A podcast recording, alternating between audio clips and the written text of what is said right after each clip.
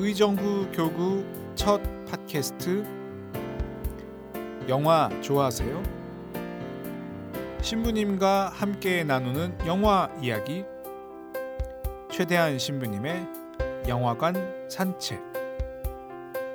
네 안녕하세요. 최대한 신부님과 영화 이야기를 나누면서 조금 얻어갈 게 없을까 해서 시작한 최대한 신부님의 영화관 산책 시간입니다. 저는 길잡이 로마노고요 예, 안녕하세요. 최대한 신부입니다. 네, 오늘도 많은 좋은 이야기 부탁드리면서 오늘의 영화는 Before 예. 영화인데요. 예, 여름에 참 어울리는 영화라고 생각이 들고요. 특히 여름에 더위에 지쳤을 때 우리도 네. 지금 조금 지쳐 있죠. 습해서. 네. 예, 그렇지만 좀 해가 지고 어 마치 그 우리가 시원한 바닷가에 있는 느낌으로 네. 예, 시원한 극장에 들어가서 보면은 아주 좋은 그런 영화라고 네. 할수 있겠습니다. 네. 뭐 여담이지만 그 그렇게 여름 저녁에도 이렇게 딱 보기 좋은 영화인데 하는 데가 많지 않다는 점이 참 아쉬웠습니다. 저는 보면서. 네, 안타까웠어요.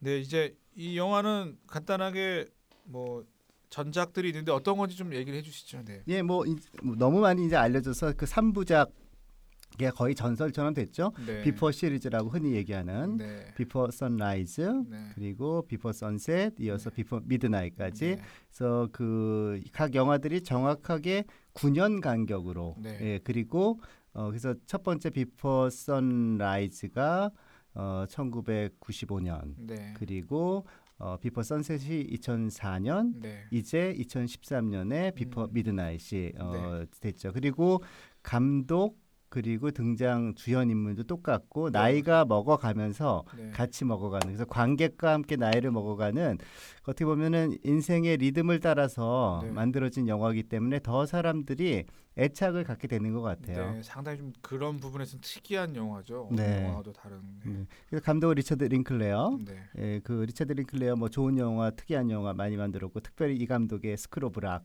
음, 예, 그 아, 아이들이 그 락 밴드를 만드는 네, 네. 예, 어, 잭 블랙의 네. 환상적인 제가 연기가. 좋아하는. 예, 약간 비슷한 이미지가 없잖아 있으시죠.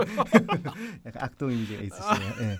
하고 뭐 줄리 델피, 네. 예, 뭐 비포 선라이즈 나왔을 때 특히 줄리 델피 보고서 음. 한 번쯤 반하지 않은 네. 사람이 없다 싶을 정도. 우리나라에서 그 당시 화장품 선전도 했던 것 같아요. 지금 생각해 보니까. 음, 워낙 이 에단 호크랑 줄리 델피가 너무 미소년, 음, 그러니까 미소녀, 네. 미소년, 미청년들이 이 어여쁜 두 사람이었는데요. 음. 이제 이제 처음에 드는 생각은 그러니까 9년, 18년이 이렇게 지- 거의 20년 가까이 지나다 보니까 세월의 흔적이 이렇게 묻어나는 얼굴들. 네, 그렇습니다. 세월의 흔적이 묻어났지만 물론 뭐 훌륭한 얼굴들이긴 한데 네. 그래도 비퍼 선라이즈의 그 빛나던 아, 그 모습이 이제 늘 네. 오버랩이 되니까 네. 아 그때 그 오스트리아 빈 네. 가는 기차 안에서 그리고 하루 동안 그 빈의 밤거리 네. 그 소위 말하는 빈 뒤에 가장 아름다운 뒷골목들이라고 하는데요 빈 트라이앵글이라고 하는 그 부분에서 그 조명 그 네. 어두운 곳에서 그리고 맨 마지막 알베르티나 그 뭐 미술관 네. 장면들 다 아주 인상적이고 한 편의 그림 같은 그런 아, 장면들이었습니다. 신부님 진짜 좋아하셨나 보죠. 기억이 잘 안 나는데 그 줄줄 읊으시네요. 그러네요. 나름 추억의 영화가 된 것 같아요. 그렇군요. 그렇지만 그 대사나 이런 성숙도를 봐서는 사실은 비포 선셋부터 본격적으로 이 영화가 음. 아 범상한 영화는 아니구나라는 음. 느낌을 준 것 같아요. 그러니까 제가 생각하기에 이 비포 선셋부터 분명해진 게 비포 선라이즈가 하나의 동화 같은 네. 그리고 어떻게 보면 청춘의 그런 한 스냅 사진이었다면 비포 선셋부터 어, 링클레어가 아 이 비포 시리즈를 일종의 일상의 철학, 영화로 음. 하는 철학 음. 그런 그 수준으로 올려놨구나 생각이 아. 들었습니다. 그때부터 이제 두 명의 아주 어, 위대한 그런 분야에서 일상의 철학에 있어서 어, 선구자라고 할 수 있는 그 우디 알렌과 네. 에릭 로메의 네. 영화를 좀 연상하게 하는 음. 그런 것 같아요. 그래서 지금 생각해 보니까 여기 등장인물이 제시랑 네. 셀린느잖아요. 네. 셀린느란 이름이 그 에릭 로메의 유명한 영화 중에 셀린느가 보트 타러 가다라는 영화가 있는데 아, 네. 거기서 오지 않았을까라는 생각도 제가 한번 해봤습니다. 그렇군요. 역시 어디까지인지 모를 신부님의 영화 지식에 또 고개를 조아리면서 별 말씀을.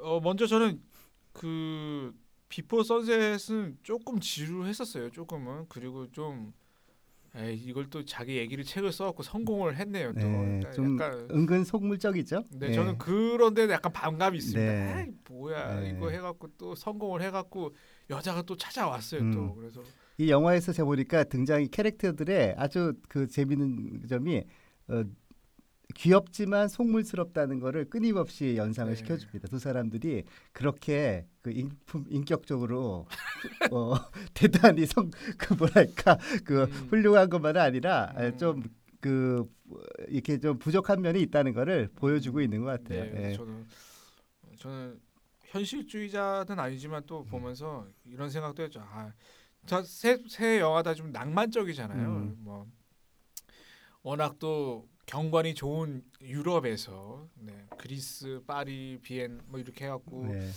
좋은 데를 다니면서 이렇게 하는 게 참 아, 좋다. 음. 아, 그 한국에서 또 얼마나 또 많이 갔겠어요. 그런 맞아요. 데를. 그세 예. 군데 다 간 사람은 예, 많지도 않을 그야말로 겁니다. 여행에 관해 지름신을 부르는 영화라고 할수 네, 있죠. 그래서 보면서 아유 좀 팔자 좋다 이런 생각을 좀 하긴 했습니다. 근데 한 가지 당연한 어, 좀 대단한 거는 연기의 호흡이 워낙 좋았다고 음, 생각이 음, 들더라고요. 네. 너무 저, 자연스러워서. 뭐 이유가 있다고 생각이 드는 게요. 그 비포 선라이즈는 그렇지 않았지만 비포 선셋부터는 어, 두 사람 어, 에단 호크와 줄리 델피가 네. 각본에 참여하면서 네. 자신들의 대사를 어, 음. 굉장히 많이 넣는다고 그러더라고요. 음, 그래서 네. 감독 그리고 이제 감독과 시나리오 작가 감독이 시나리오도 물론 쓰지만 또 다른 협력 같이 하는 네네. 어, 여자 시나리오 작가가 함께 작업을 하고 또두 음. 배우가 어, 일종의 뭐 그룹 작업을 통해 가지고 끊임없이 만들어가는 것 같아요. 그래서 이 비포 미드나잇 또 만들어 왔을 때 처음에 뭐 속편을 찍는 이 말이 많았었는데 네. 소문이 있었는데 그 뭐 들리는 말로는 물론 뭐 연막일 수도 있겠지만 줄리 델피가 우리 그냥 한번 오래간만에 만나서 네. 그리스 한번 놀러 간 거다. 음, 얘기하다가 혹시 뭐 말이 잘 되고 스토리가 음. 풀리면은 뭐 영화를 찍을 수도 있지 않겠냐 네, 그런 기가 식으로 막히네요. 만들어 한번 갔다가 대면 한번 찍자. 예 네. 우리도 오늘 되면은 녹음하고 안 되면 뭐 그런 그런 거라고 할 수 있겠네요. 네, 그것도 그렇고 이제 그 롱테이크가 많지 않습니까? 네, 네. 끊지 않고 쭉 한 몇 분간을 그렇게 길게 어 둘이 얘기만 나누면서 아니면 아- 어떤 장소에 앉아서 얘기만 맞아요. 나누면서 길게 이어가는 걸 보고 어뭐 저걸 연기를 한 것인가 음. 정말 아니면 그냥 되는 대로 이 정도 말로 한번 해보지 맞춰서 하는 걸까 할 정도로 되게 자연스럽고 되게 잘해서 네. 어, 연기를 되게 잘한다고 생각을 했습니다. 그 영화에서 일종의 거의 뭐 공식적인 건 아니지만 장르처럼 되어 있는 게 에세이로서의 영화라는 음. 그런 표현이 있는 것 같아요. 우리가 흔히 영화하면 극영화 아니면 도큐멘터리라고 생각하지만 음, 네. 아까 말씀드린 에리- 특히 에릭 로메르나 뭐 이런 사람들의 영화들은 어, 어떤 스토리로만 표현하기 좀 어렵잖아요. 네, 네, 그러니까 네. 결국은 어, 한편으로는 되게 지적인데 대- 네. 그러니까 말을 일단 잘하는 배, 우들이 나와야 네, 되고 네. 굉장히 지적이지만 그 지적인 게 어, 아주 고답적인 게 아니라 한편으로는 속물적이기도 하고 한편으로는 굉장히 인간의 본성을 네. 그대로 드러내기도 하고 그냥 그야말로 생각하고 느끼고 하는 거를 그 호흡의 제한을 받지 않고 어떤 음. 편집이라든가 스토리를 만드는 그런 부담을 갖지 않고 이렇게 그야말로 우러나오게 하는 네, 네, 그런 네. 영화인 것 같아요. 그런 영화는 물론 그 관객도 좀 그 인내심이 좀 있어야 되겠죠. 그리고 네. 그런 걸 좀 좋아해야 되고. 인내심이 좀 필요했습니다. 예, 예. 그래서 이 영화도 그 선 좀 호불호가 좀 갈리는 것 같아요. 비포 시리즈도 네. 어떤 사람은 보고서 화면은 예쁜 건 인정하겠는데 뭘 괜히 이런저런 얘기 별로 그 스토리도 뭐 내용도 없는 얘기 그렇죠. 하다 끝나는 것 같다 이런 얘기도 네. 하는데 근데 저는 이번에 그 비포 미드나잇 아무튼 그 염소들이 떠노, 뛰어노는 양들이 뛰어노는 그 그리스의 음. 네네. 그 섬의 섬인가요 뭐 반도라고 그러죠 거기 네. 그 를쭉 걸어가면서 네, 네. 그 호텔 있는 까지 데까지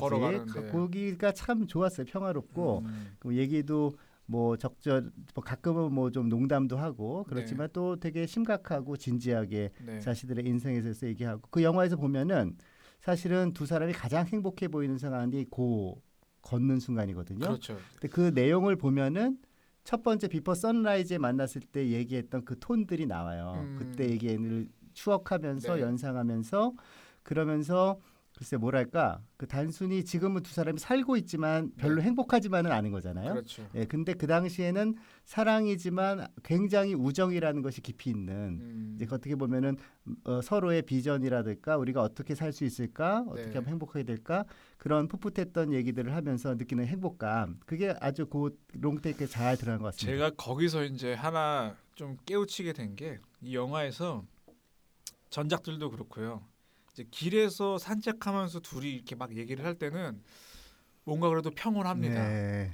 어, 서로에 대해서 존중도 해주고 뭐 약간 풀리기도 하고 음. 농담도 따먹고 이렇게 하는데 어디 여기서는 이제 호텔이죠. 네. 방 안에 들어간다거나 그 다음에 이제 비포 선셋에서 카페를 들어가거나 밀폐된 공간에서 이 둘이 있을 때에 사단이 나는군요. 네 스파크가 터진다는 아, 거죠. 그래서 어, 사이가 안 좋은 커플은 밖으로 나가서 산책을 하면서 음, 얘기를 나누는 것에 음. 나 누는 것이 좀 더 나은 방법이다. 아, 인생의 지혜를. 네, 방 안에 있으면은 뭐 열받으면 뭐 던질 수도 있고 어, 어. 저 악, 악, 악화되는 방법밖에 없는 것 같더라고요. 어, 어. 도망칠 구석도 없고 음, 그래서 그 밖으로 나가서 걸으면서 얘기를 나누는 아. 것이 훨씬 더 좋은 방법이 아닌가라는 인생의 진리를 또 아, 네, 조만간 저기 자매님과 함께 호수공원을 거닐고 계시는 로마소 형님. 요새 많이 걷고 있습니다. 예, 아니 저도 그 말씀하시니까 떠올랐네요. 첫 번째 갈등이 일어난 그 네. 줄리 델피가 정말 그 뭐 이렇게도 모르지만 트집을 잡는 데 있어서는 천재적인 아, 네. 능력을 가지고 계신 차에서 이제 네, 그 자기 시작이- 직장 얘기하면서 네, 직장 얘기하면서 거기도 밀폐된 밀폐된 예, 공간이죠. 자동차 네. 안에서 아이를 놓고 네. 그 얘기하면서 어, 이것이 우리가 헤어질 전조가 될 것이다 네. 이런 얘기를 던지면서 네. 복선을 던져주는 예, 예, 하는데 그 갇혔다는 그 공간과 걷는다는 길을 네. 걷는다는 것 그거가 되게 좋은 대비가 될 것 같네요. 네, 그래서 어, 또 길도 그냥 길이 아니라 약간 자연을 느낄 음. 수 있는 그 빌딩 숲을 걷는 것보다는 이제 자연을 걷는 이, 그 아름다운 자연 앞에서는 조금 마음이 너그러질 수 있는 그런 음. 것들이 좀 드러나지 않았나 이 영화에서. 음, 굉장히 두 사람이 자연 자연스러웠던 것 같아요. 네, 평화롭고.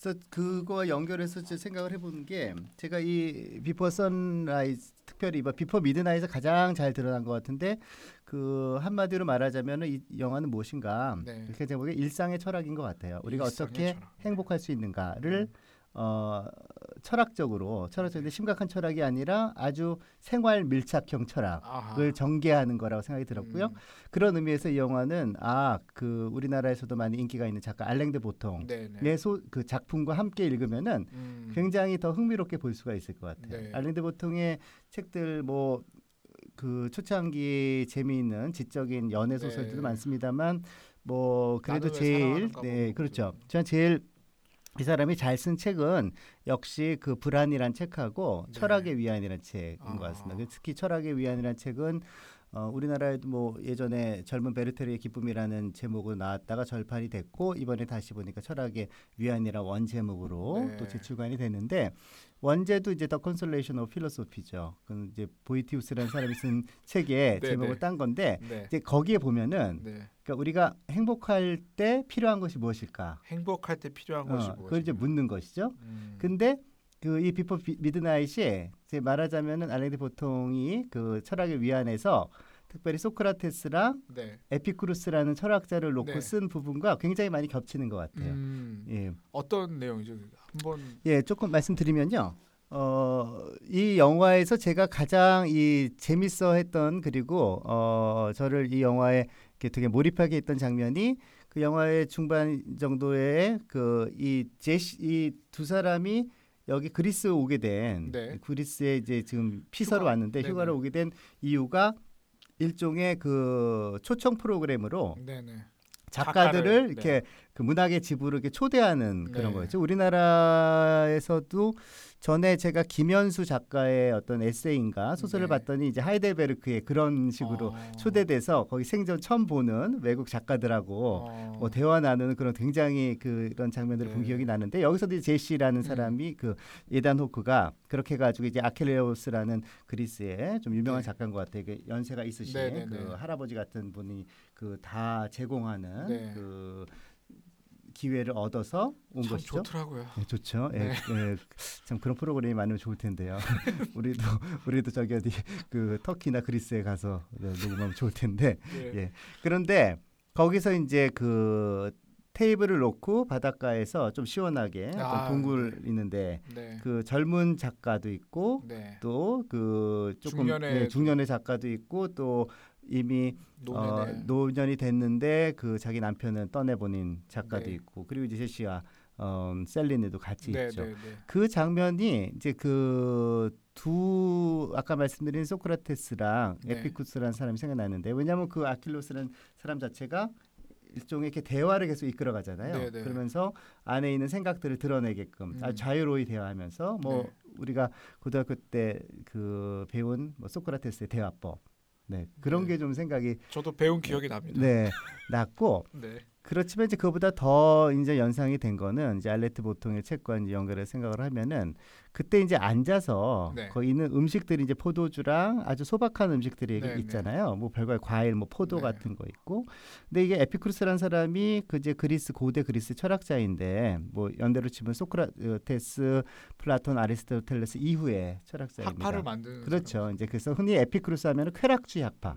그래서 쾌락에 대해서 굉장히 많은 얘기를 한 사람이고 그래서 Epicurean 하면 지금도 쾌락주의자들이라는 음. 뜻을 가지고 있는데요. 그런데 이 에피쿠로스라는 사람이 사실은 쾌락에 대해서 말하고 굉장히 감각적인 쾌락 이런 거에 대해서도 강조를 했지만 이 사람이 생각하기에는 사실은 과도한 쾌락 아니면 방탕하고 그 질서를 잃은 쾌락은 진정한 행복을 주는 게 아니라 네. 오히려 소박한 삶 음. 그리고 우정 어린 대화에서 우리가 행복할 수 있다. 네. 거기서 진정한 쾌락을 얻을 수 있다는 얘기를 해서 음. 이 사람이 이른바 철학의 정원이라는 거를 만들었어요. 아. 자기 뒷동네 이제 아테네의 중심가에서 떠나서 예를 들면은 어, 서울의 복잡한 경쟁에서 좀 떠돌라서 뭐 서울 근교에 네. 혹은 경기도 일원에 펜션 비슷하게 이제 뭐 펜션이라기보다 아무튼 뭐 소박하게 직접 뭐 농사도 좀 짓고 주말 그, 농장이네. 주말 농장도 짓고 뭐 별로 이렇게 큰 돈 욕심 안 부리고 음. 좀 소박하게 사는 거죠. 네, 그러면서 그 친구들을 초대해서 이런 겨, 때로는 격조 깊은, 네. 때로는 되게 솔직하고 소박한 대화를 나누는 겁니다. 그래서 어떤 얘기를 했냐면은 행복하기 위해서는 뭐 아주 대단한 음식이 필요한 게 아니라 어, 빵과 치즈와 네. 그리고 마음이 맞는 사람들 있으면 그것이 행복한 것이다. 음. 라는 얘기를 하거든요. 근데 그 어, 비포 미드나잇에서 그 아킬레오라는 그 좌장을 네. 가운데 놓고 뭐 제시와 어, 셀린느 또 다른 그 친구 부부 네. 또 젊은이들이 나누는 대화가 제가 생각하기에는 그 에피쿠로스에서 얘기한 그 철학의 정원. 네, 그게 좀 연상이 됐으면 제가 보기에는 아마 우연은 아닐 것 같아요. 아. 네, 그 링클레어가 일종의 생활 철학, 생활 음. 밀착적 철학 우리가 어, 그 거창한 무슨 형이상학적 문제가 아니라 우리가 어떻게 하면 행복할 수 있을까? 어떻게 하면은 서로 티격태격하고 뭐 어떻게 보면은 아둥바둥하지 않고 음. 어, 우리가 진정 일상에서 행복을 느끼며 살아갈 수 있는 길이 무엇일까? 그것을 묻는 그러한 일종의 어, 실용적인 철학 서 뭐 철학 영화로 음. 비포 미드나잇을 보면서 어, 감상을 해도 좋지 않을까라는 생각이 들었습니다. 음, 네. 저는 이제 그 행복이라는 아까 단어를 말씀을 하셔서 비포 선셋을 보다가 이런 이런 대사가 나오더라고요. 그래서 급히 받아 적었습니다. 아, 좀 멋있어서 음, 언제 한번 써먹어야지 하고 했는데 행복은 소유에서 오는 것이 아니라 행동에서 온다 아하. 이런 얘기를 하더라고요. 그래서 네, 네. 아 있어 보여서 적었는데 네, 그것도 어, 그리스 철학에 많이 나오는 거라고 할 수 있겠죠. 아하. 아리스토텔레스가 한 얘기 중에 우리가 행복한 것이 무엇인가 정말 음. 우리에게 가치 있는 일을 어, 할 수 있는 능력만 가지고 있는 것이 아니라 그걸 실제로 할때 네. 어, 그리고 할 수 있지 우리가 그걸 하는 거를 맞게끔 하는 그러한 어떻게 보면은 우리를 가로막는 장애들을 하나씩 하나씩 네. 치워 놓을 수 있을 때 음. 그때 행복한 것인데 그 장애에 해당되는 것 중에 뭐 외부적인 것만이 아니라 예를 들면 지나친 돈에 대한 관심 네. 또 지나친 상대에 대한 집착 네. 뭐 이런 것도 다 해당이 되겠죠. 이 영화에서 보면은 그 셀리느나 제시나 그 행복하지 못하는 여러 가지 이유들이 있는데요. 외적인 네. 것도 있죠. 예를 들면 뭐 제시가 옛날 결혼해서 온 그러한 그림자들 네. 또 있겠지만 사실은 제시도 과도하게 좀 자기 과시의 모습이 있잖아요. 작가로서 아 그렇죠. 누가 아- 예, 허세, 허세가 네. 있죠. 반면에 셀리느는 또 캐리어를 좀 얻고 싶어하는 네. 그런 또 집착이 있죠. 그러니까 네. 굉장히 귀엽고 우리한테 호감을 주는 주인공이 되지만 그 영화 안에 보면 아주 적나라하게 음. 두 사람이 꼭 파트너가 잘못해서가 아니라 자기 스스로들이 음. 행복하지 못하게 되는 그런 이유들을 다 보여주고 있습니다. 음. 그런 면에서 그런 이유들을 보여주고 이것들을 우리가 어떻게 하나씩 하나씩 치울 수 있을까? 음. 그거를 이 영화가 쭉 안내를 같이 해보면서 대화에 초대해주고 있는 것 같아요. 여러분 이게 저희 팟캐스트를 들어야 되는 이유가 여기 있습니다. 전혀 저는 알 수가 없었던 깊이 있는 내용들을 아, 저도 조금은 알고 있었어요. 어렴풋이 알고 있었는데 명확해지는 순간이네요. 그 책을 갖고 오셨는데 어떤 네, 책인데? 뭐 알랭드 보통의 철학의 위안 어, 뭐 굉장히 재미있는 얘기들이 많은데요. 아무튼 그 비포 미드나잇 보면은 다 거기 나온 사람들이 철학에 관심이 있다는 거는 금방 다 느낄 수가 있고요. 네 조금 어려운 얘기들을 네. 그리고 특히 이제 거기 아주 기본이 되는 것 중에 하나가 이 알랭드 보통도 그렇고요. 알랭드 보통이 아주 어, 우아하고 우리가 굉장히 대화의 파트너로 삼고 싶을 법한 매력적인 네. 철학자이지만 기본적으로 종교적인 면에서는 좀 실용적인 것 같아요. 어떤 초월적인 것보다는 네. 뭐 종교의 어떤 가치나 문화적인 가치나 아니면 인간에게 도움을 주는 거는 하지만 우리가 초월적인 대상이 아니라 네. 현세에서 네. 행복을 얻어야 된다는 건 아주 확실하거든요. 근데 이 링클레어도 마찬가지로 그 영화에 보면 기억날지 모르지만 어떤 그 조그만 경당에 들어갔는데 네. 거기에서 보통 보일 법한 종교적인 존중감보다는 그렇죠. 네 그게 이제 그 그런 장면에서 음. 제가 보기에는 링클레어 세계관 같은 게 좀 드러나는 것 같은데요. 음. 물론 그런 거는 우리가 뭐 비난할 건 아닙니다만 뭐 그리스도인들이 뭐또 신자들을 위해 생각하는 거와는 조금 다른 면도 있죠. 하지만 물론 네네. 충분히 대화할 수 있는 것이고 근데 아무튼 그 종교에서 아직 확신을 못하는 사람은 결국은 철학의 단계 까지 이제 가려고 애를 쓸 텐데요. 근데 에피크루스가 이런 얘기를 그래서 하죠. 아직 철학을 할 준비가 되어 있지 않다거나 철학을 할 시기가 지나가 버렸다고 말하는 사람은 행복을 맞이하기에 너무 젊거나 늙었다고 말하는 사람과 같다. 음. 이런 얘기를 합니다. 그래서 에피크루스에게 있어서는 철학이란 것이 무엇인가? 철학이란 것은 다름이 아니라 행복할 수 있는 길. 행복할 예, 수 있는 예. 길. 그래서 끊임없이 생각하고, 그러니까 이 제시랑 클레어, 어, 셀리느가 계속 말하고 떠들고 얘기하고 음. 생각하고 하는데 그것이 쓸모 없는 것인가, 꼭 필요한 것인가? 근- 그 과정 과정이죠. 그 수많은 말도 어떻게 보면은 이 영화 내내 네. 떠돌아다니는 그 수많은 말들이 그 어, 어쩌면은 어쩌면은 좀 낭비 같이 보일 수도 있지만 네. 사실은 꼭 필요한 것이라고 이 아하. 예, 작가는 생각을 하는 것 같아요. 이 감독은. 그렇죠. 그러니까 영화 내내 계속 투닥거리고 말을 그렇게 많이 하는 데는 다 이유가 있겠거니. 네. 그러면서도 결국 결론은 어디에 다다르는가 했을 때는 음, 결국은 소박한 삶. 음. 네, 소박한 삶이. 그러니까 보면은 거기 굉장히 화려한 휴양지가 아니라 소박하지 않잖아요. 소박하지는 않죠. 예. 근데 소박한 결국은 근데 그건 상징인 것 같아요. 왜냐면 그 친구들이 해가지고 엄청 럭셔리한 네. 그 방을 하나 그렇죠. 줬잖아요. 거기 뭐 네. 샴페인까지 있고 뭐 진짜 마사지까지 하는 예, 호텔에 예. 선물을 해줬는데 예, 거기서 사단이 났죠. 예, 그렇죠. 그런데 오히려 두 사람이 그래도 행복, 가장 행복했던 순간은 그냥 평범한 시골길을 걸을 음. 때 그리고 맨 마지막에 그 해가 떨어지는 거, 그 네. 밤이 진 올까 안 올까 보면서 어떻게 보면 유치해 보일 수도 있지만 이 생각해 보면은 야외 노천 카페에 그렇게 앉아 있는 거 네. 뭐 되게 화려해 보이지만 사실은 그 유명한 관광지에 갔을 때 돈 없는 사람들이 하는 그 동네에서는 예, 그 그겁니다. 보면은 음, 우리가 어디 그 예를 들면 나폴리나 네. 이런 데 갔다고 생각했을 때 사실은 뭐 그 뭘 할 수가 있겠어요. 큰 부자가 아니면 커피 한잔 그렇죠. 마시는 거 외에 할 그렇죠. 수가 없는 거죠. 최고의 사치죠. 예. 그러니까 마찬가지로 거기서도 음, 그 셀리느가 이렇게 앉아 있는 거 보면서 어 이 제시가 무슨 보석을 갖다 주는 것도 아니고 네. 뭘 대단한 그 샴페인을 가져가는 것도 아니고 오직 말로 네. 네, 할수 있는 유일한 네. 그러니까 어떻게 보면은 결국은 뭐 소박하다는 거는 우리가 뭐 보기 나름이지만 네. 결국 대화를 통해서 그리고 그 사람과 계속 그 접촉하려는 그러한 의지를 가지고 네.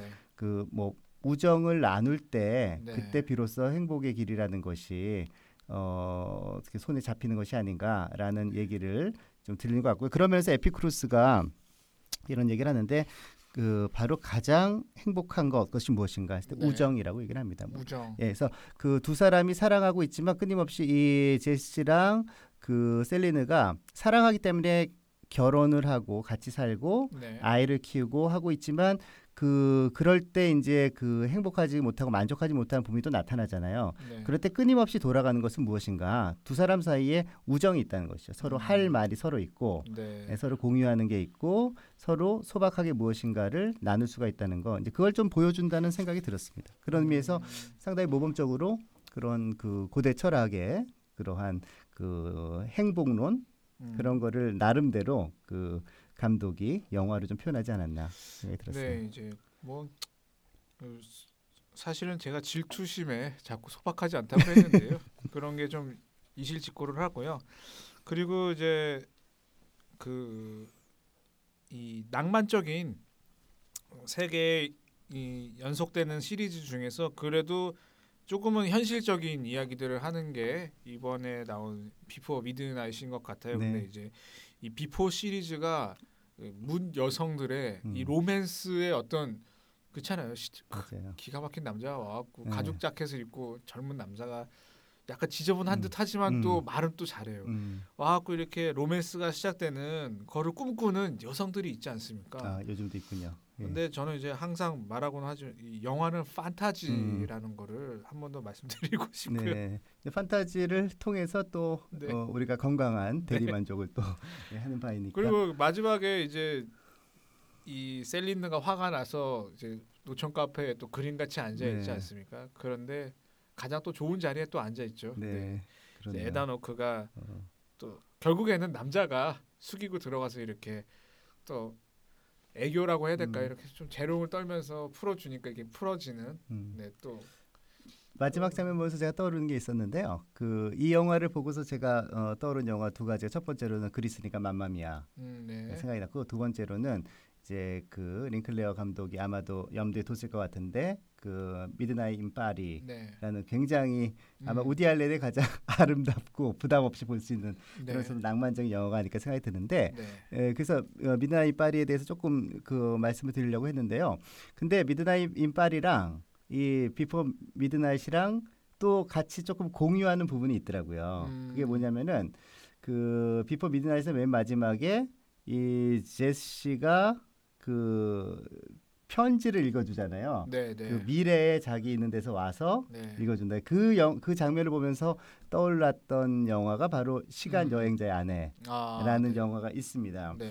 그 에릭 바나가 나왔던 아. 그리고 그 굉장히 유명한 베스트셀러를 영화로 했고 영화로 도 굉장히 재밌었는데요. 네, 네. 거기서도 그러니까 이게 영화가 워낙 여행이다 보니까 이제 심지어 마지막에 시간 여행까지 나오는구나 제가 예, 아. 그런 생각이 들었는데 음, 이제 그 내용이 그 미드나인 파리도 보면은 네. 그 파리를 쭉 다니는 거지만 그 안에 그 시간 여행하는 얘기가 나오거든요. 네. 예, 그래서 거기서도 시간 여행자의 아내가 제가 연상이 됐는데 이제 그 시간 여행자의 아내라는 그 영화를 이렇게 생각을 해보면은 결국은 이 비포 미드나잇도 마찬가지고 이 지금이라는 순간이 가지고 있는 그 소중함, 현재. 예, 그렇죠. 이제 그거를 얘기를 해주는 것 같아요. 그 카페에 앉아 있는 그림 같이 앉아 있는데 이제 어떻게 보면은 비포 선라이즈에서 지금이 소중하다 20대에 네. 얘기하는 거는 물론 어, 나름 뭐 영화에서 나오지만 아 그냥 영화니까. 음, 근데 이 영화에서 비포 미드나잇에서는 어떻게 보면 이제 40대에 접어든 네. 어, 20년간 서로